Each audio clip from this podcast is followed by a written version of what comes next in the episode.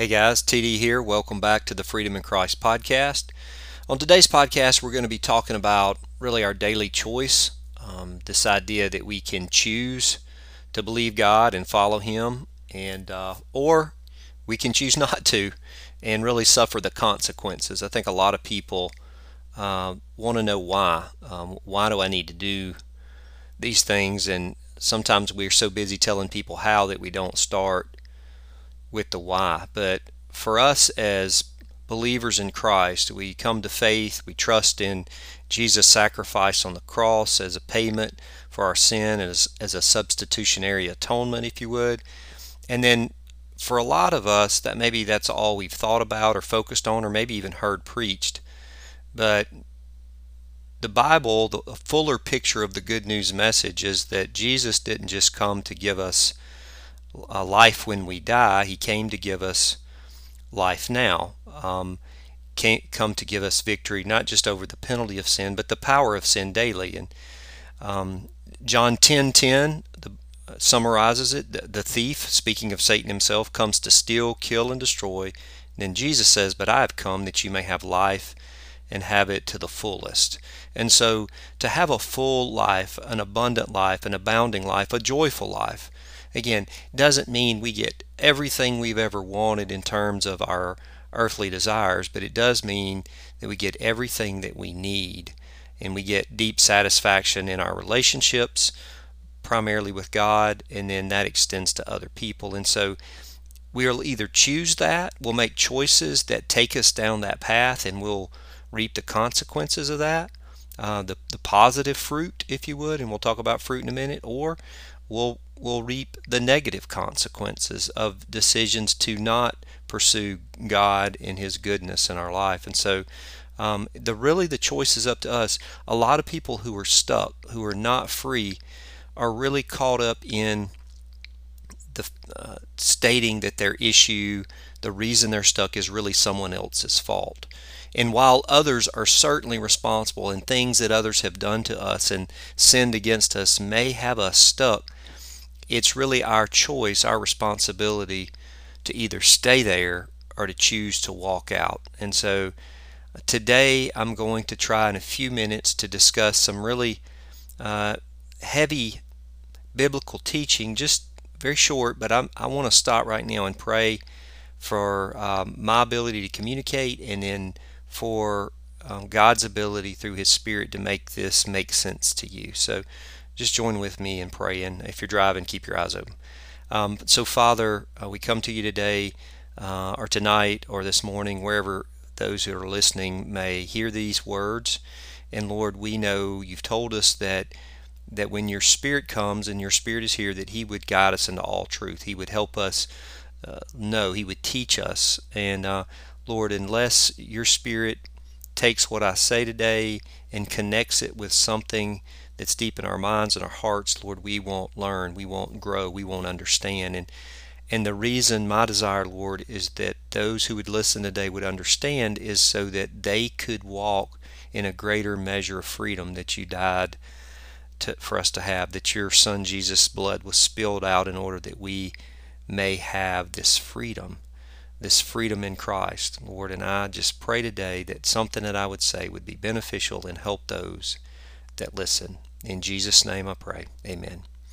So why do we struggle? We kind of said this last week. We talked about the world system. We live in a world system that is fallen and broken, and every day we're trying to swim upstream if we're trying to live for the Lord Jesus. So we live in a world system that's broken. Today we're going to talk about the enemy that's in the mirror every morning, and it's not our self per se, but it's our flesh. It is our old patterns, and I'll talk about that in a minute. And then finally, next week, as we get into the battle for the mind, we'll talk about Satan himself and this struggle that happens every day between our ears to believe. And while many of us would say we never hear voices, we have irrational, random, defeating thoughts throughout our days, and they seem to undermine all that we want to do and be as a follower of Christ. And so we'll talk about that next week. But for today, so the flesh.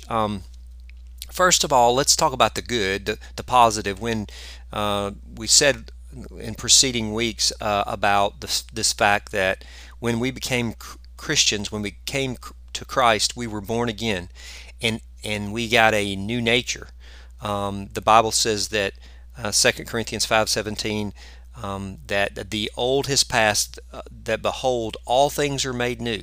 So we got a new spirit, we got a new life, and we got a new master. There's a new and I won't say new and improved. There's a brand new version of us. It's not, we're not a better version of ourselves. We're a completely new creation. And so I know that may sound maybe just a play on words, but again, we're not an improved version of our old self. We're a new creature altogether. So, but there's some things that didn't change. One, and primarily what I want to talk about today is that our flesh was not taken away. Our flesh meaning the old patterns. We all were born without the knowledge of God. We all grew. I don't care if you came to faith in Christ at 5 years old. You learn to live independently of God. You learn to think, reason, and get your way apart from God. And so if the longer we lived as unbelievers, we developed, again, patterns of behavior of coping with life outside of a relationship with Jesus. And so when we come to Christ, we're born, as we say again, and we're new, but the hard drive wasn't erased. And while we have a new spirit and a new life and a new master, these patterns that were laid down in our physical bodies, I'm not a neuroscientist, I'm not a psychologist, but there are both physiological and chemical connections to things that we do. That's why addiction's so hard to break. Is it's not just a thought, it gets, it becomes a chemical process in the body, and so the body creates a hunger for repetition that's defeating. And you see someone with an alcohol addiction who cannot stop drinking and gets caught up, even to their own detriment. Even they would say they want to stop, somehow they can't. And so addictions really kind of expose this idea of the flesh, but this could be something as simple as gossip, something as simple as more acceptable addictions, or it could be just, again, lying to make ourselves look better than we really are, or projecting our problems, or not taking responsibility, or things around managing money. Again, we learn to cope with life apart from God, apart from our relationship with Jesus. And so now we've come to Christ and we're born again, but we still have these tendencies. And we, in the class, we always talk about the ruts in a dirt road, where you drive a vehicle over and over and over, and you create these deep ruts. And after a while, the vehicle just seems to follow the same path. And so for us, if we're going to break free, if we're going to walk free, we're going to have to choose to take a different path. This is seen in the scriptures, and I won't go there. The book of Romans is an incredible book. It's referred to as the book of Christian living. I refer you to Romans 6, 7, and 8. Romans, the chapter 6, 7, and 8. There's some great Bible teachers that spend time. These are some really heady books. But Romans 6, you see the Apostle Paul, who wrote the book, say something, Romans 6:11, consider yourself dead to sin and alive to God in Christ Jesus. That's a fact. We are dead to sin and alive to God in Christ Jesus. That is true. And then in Romans chapter 7, he gets into this struggle, and he's like, well, in Romans 6 he already said those things, but in Romans 7 he says something like, so I find this law at work within me. Although I want to do good, evil is right there with me. And so you hear Paul wrestling with this struggle of, hey, I know what's right, but I can't seem to do that, and the wrong I don't want to do, I end up doing that. And he's struggling, and he refers to himself as a wretched man, which doesn't mean evil per se. Wretched is just anxious, confused, troubled, burdened. He's stuck until you get to Romans 8, and then Romans 8 is the breakthrough. Romans 8:1, there's no condemnation for those who are in Christ Jesus. And it goes on to say in verse 2, though Through Christ Jesus, the law of the Spirit has set me free from the law of sin and death. And so there's the law of spirit and life and the law of sin and death. And so those two are shown there. And the only way you overcome the law of gravity is with a greater law like the law of aerodynamics. So what we say in the class is we say the only way you overcome the law of sin and death is through a greater law, this law of the Spirit of life that has set us free. And so I'm going to do my best to actually just walk through some scripture with you today to communicate a little bit more about what this means to walk in the Spirit. And we're going to look in the book of Galatians chapter 5, 16 through 26. And so this is the part I was really praying about. And let's just do a Bible study. Let's walk through this together. I want to read the passage, and again, I'll come back and share with you my understanding of this and how this can help you again choose truth, choose to obey God, and choose to be led by the Spirit who leads to life instead of walking according to the flesh, which ultimately leads our own destruction. So this is the passage. I'm going to read out of the English Standard Version, Galatians 5, 16 through 26. Again, the Apostle Paul writing to the church in Galatia, trying to help clarify how to live as a believer. And he says this, "But I say, walk by the Spirit, and you will not gratify the desires of the flesh. For the desires of the flesh are against the Spirit, and the desires of the Spirit are against the flesh. For these are opposed to each other to keep you from doing the things you want." Now that sounds a lot like what Paul said back in the book of Romans chapter 7 as he was wrestling with the good he wanted to do and couldn't do. Verse 18, "But if you are led by the Spirit, you are not under the law.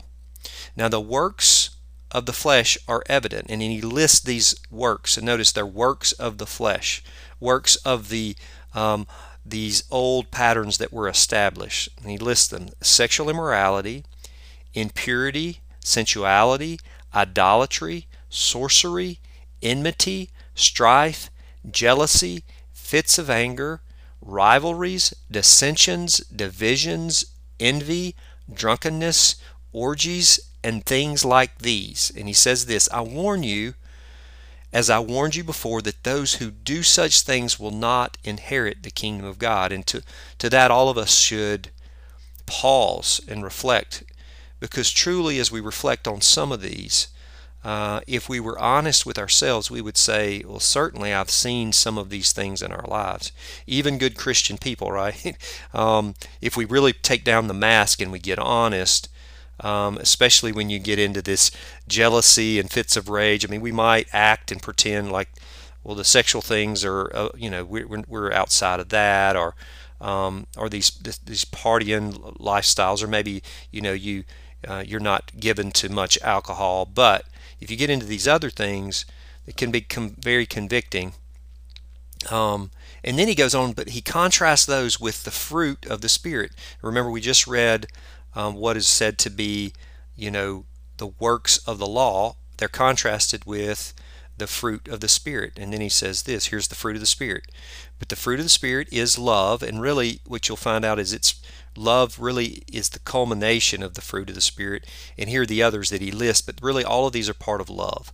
But the fruit of the Spirit is love, joy, peace, patience, kindness, goodness, faithfulness, gentleness, self-control. Against such things there is no law. And those who belong to Christ Jesus, here it is again, have crucified the flesh with its passions and desires. So here's the question, do you belong to Christ Jesus? Yeah, I belong to Christ Jesus. Well, those who belong to Christ Jesus, verse 24, have crucified the flesh with its passions and desires. And you might say, well, those things don't feel crucified. Well, that's... at this point, this has nothing to do with it. The Word of God has just instructed us that those who belong to Christ Jesus have crucified the flesh with its passions and desires. Verse 25, "If we live by the Spirit, let us keep in step with the Spirit. Let us not become conceited, provoking one another and envying one another." And I think that's pretty cool at the end there. Even those of us who are led by the Spirit can be tempted to be conceited and provoking one another and envying each other. I've heard and seen sometimes in some churches that are really, and I'm not trying to be facetious here, but really holy churches, churches where people, dress very conservatively and watch their lifestyle real closely. I've even heard of churches like that becoming conceited and provoking each other out of envy of, it's kind of a holiness contest, who can be the most holy, and how even that can become from the flesh, and we can become driven to be better or to outdo others. And so you can't lock yourself in from the world, because sometimes the enemy's on the inside, and it's really these lifelong spiritual patterns. There's still consequences from sin. This is why as a teenager, or as we grow and we're pleaded with, and the scripture's clear to not indulge in sin. When we do, and when we have indulged in sin, we've programmed our bodies to respond certain ways, even just in anger. And we exercise anger in inappropriate, just indiscriminate ways. Well, that creates in us that path, and we can go back to that to our own detriment. But back to the text really quick. I just want to point out a couple of things. Back at the beginning, it says, "But I say, walk by the Spirit," or another translation would say, "Live by the Spirit, and you will not gratify the desires of the flesh." And if there's one takeaway and a simple something to share with you now that I've been learning, is look at the order in that text. Walk by the Spirit, and you will not gratify the desires of the flesh. So how do you overcome the desires of the flesh? How do you overcome these old habit patterns? You do it by living by the Spirit first. We read that, but many people, and even my own efforts in the past, have been, well, I need to stop certain things. I need to quit. I need to improve this behavior. I need to not worry as much. I need to not envy as much. I need to be really, I've got to get all these things in order to walk by the Spirit. But do you see the order in the scriptures? I say, walk by the Spirit, and you will not gratify the desires of the flesh. You overcome the flesh by prioritizing the Spirit first. And so as you come into your day, as you seek God, as you ask God's Spirit to fill you, Ephesians 5:18, which basically means control you. Lord, control me. And again, when we say control, we're not talking about becoming a robot, being taken over in some sense. It is an influence. We compare it to, I don't know what they call them anymore, but if you pull over someone and they're intoxicated above a certain level, the officer would arrest them, and what we would say would issue them a DUI, DWI, but that used to be referred to as driving under the influence. So again, the person was driving, but the alcohol was influencing them and impairing them. This is the opposite of that in some ways. This is not a negative impairment, but a positive contribution, where when we ask God to come into our lives and we prioritize Him through reading of the Bible, primarily, which is the Spirit of God, on paper, when we ask for the Spirit to come into our lives, and when we, through prayer, and when we seek to live, when we choose to live accordingly, that Spirit, right, is we're choosing to live by the Spirit. And when we do that, the Bible says we will not gratify the desires of the flesh. And so, when the flesh is weak, we are to overcome it with the Spirit of God. And we listed the negative things and talked about those that are listed, all of these negatives, but it says, but the fruit of the Spirit, here's this fruit again. The works of the law are all of these efforts. There's effort implied. There's a working out these different things ultimately, or it's like a seed that's planted and it grows and it ultimately reaps destruction in our life. But if we're walking according to the Spirit, it's a fruit that grows. And fruit implies time. It does take time to cultivate some of these. There's love, but it produces joy, it produces peace, it produces patience with other people, a kind-heartedness, a goodness, faithfulness. And it's interesting how it ends in self-control. The very thing we didn't seem to have when we were being led by the flesh, we now have as a gift. It's like as we, again, are under the influence of God's Spirit, now we're given back self-control. We can control self. Self is no longer ruling and reigning. Self is now under the control of the Spirit. And then it rightfully says in the Scriptures, against such things, living like that, living a life of love, joy, peace, patience, kindness, goodness, faithfulness, gentleness, and self-control, there's no law against that. It's all right. Everybody would love to be around people, and I think that exhibit this fruit. And ultimately, if you think about heaven, heaven is a place that contains this. It's the Spirit of God that contains joy and peace in these things. And it says, verse 24, those who belong to Christ Jesus have crucified the flesh with its passions and desires. If there's one thing that we've repeated, and we said this earlier, Christian growth doesn't happen by behaving better, but by believing better. We have to believe these truths. Knowing who we are, knowing these things are settled, knowing that those who belong to Christ Jesus have crucified with its flesh with its passions and desires. If we know that, we will begin to live like that. And when the flesh comes knocking and we see that coming out in ourselves, we simply recall to mind, we're like, that's not true of me anymore. It feels true, but now through the power of the Spirit and through being led by Him and prioritizing Him, I can now overcome and not gratify, not give in to the desires of the flesh. And then I'll end with verse 25. If we're led by the Spirit, let us keep in step with the Spirit.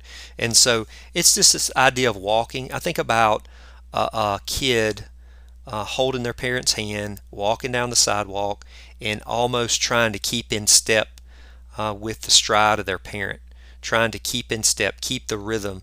And sometimes that can seem like a long stretch or a long stride, but our Heavenly Father knows our gait. He knows the rhythm and the distance that we can adequately step. And if there's anything I could encourage you in today, is get in the rhythm that God has for you. He has a pace for you to live, and the secret really to living for God is being at His place wherever He has you in this life, right where you are today, but at His pace. Don't get too far out in front of God, trying to accomplish His will in your own strength, and don't lag behind. Don't be lazy if He's saying, "Come on, pick up your step. Keep in step with me, and keep in step with what I'm doing in and around you."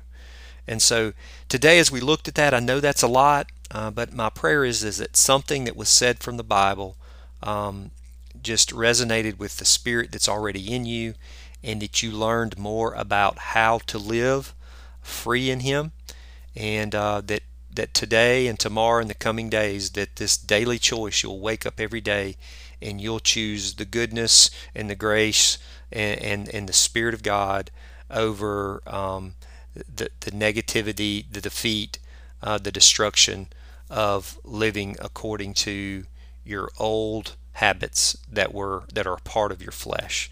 And so this struggle will continue until we die or until Jesus returns. But until then, know that God has given us everything we need to live this way, to live a victorious Christian life, and we must believe it, and then we can live it out each and every day. So I hope something I said today encouraged you. My prayer is that you'll join us for our next episode as we get in and start talking about the battle for our minds. Until then, God bless you guys, and we'll hope you'll join us then.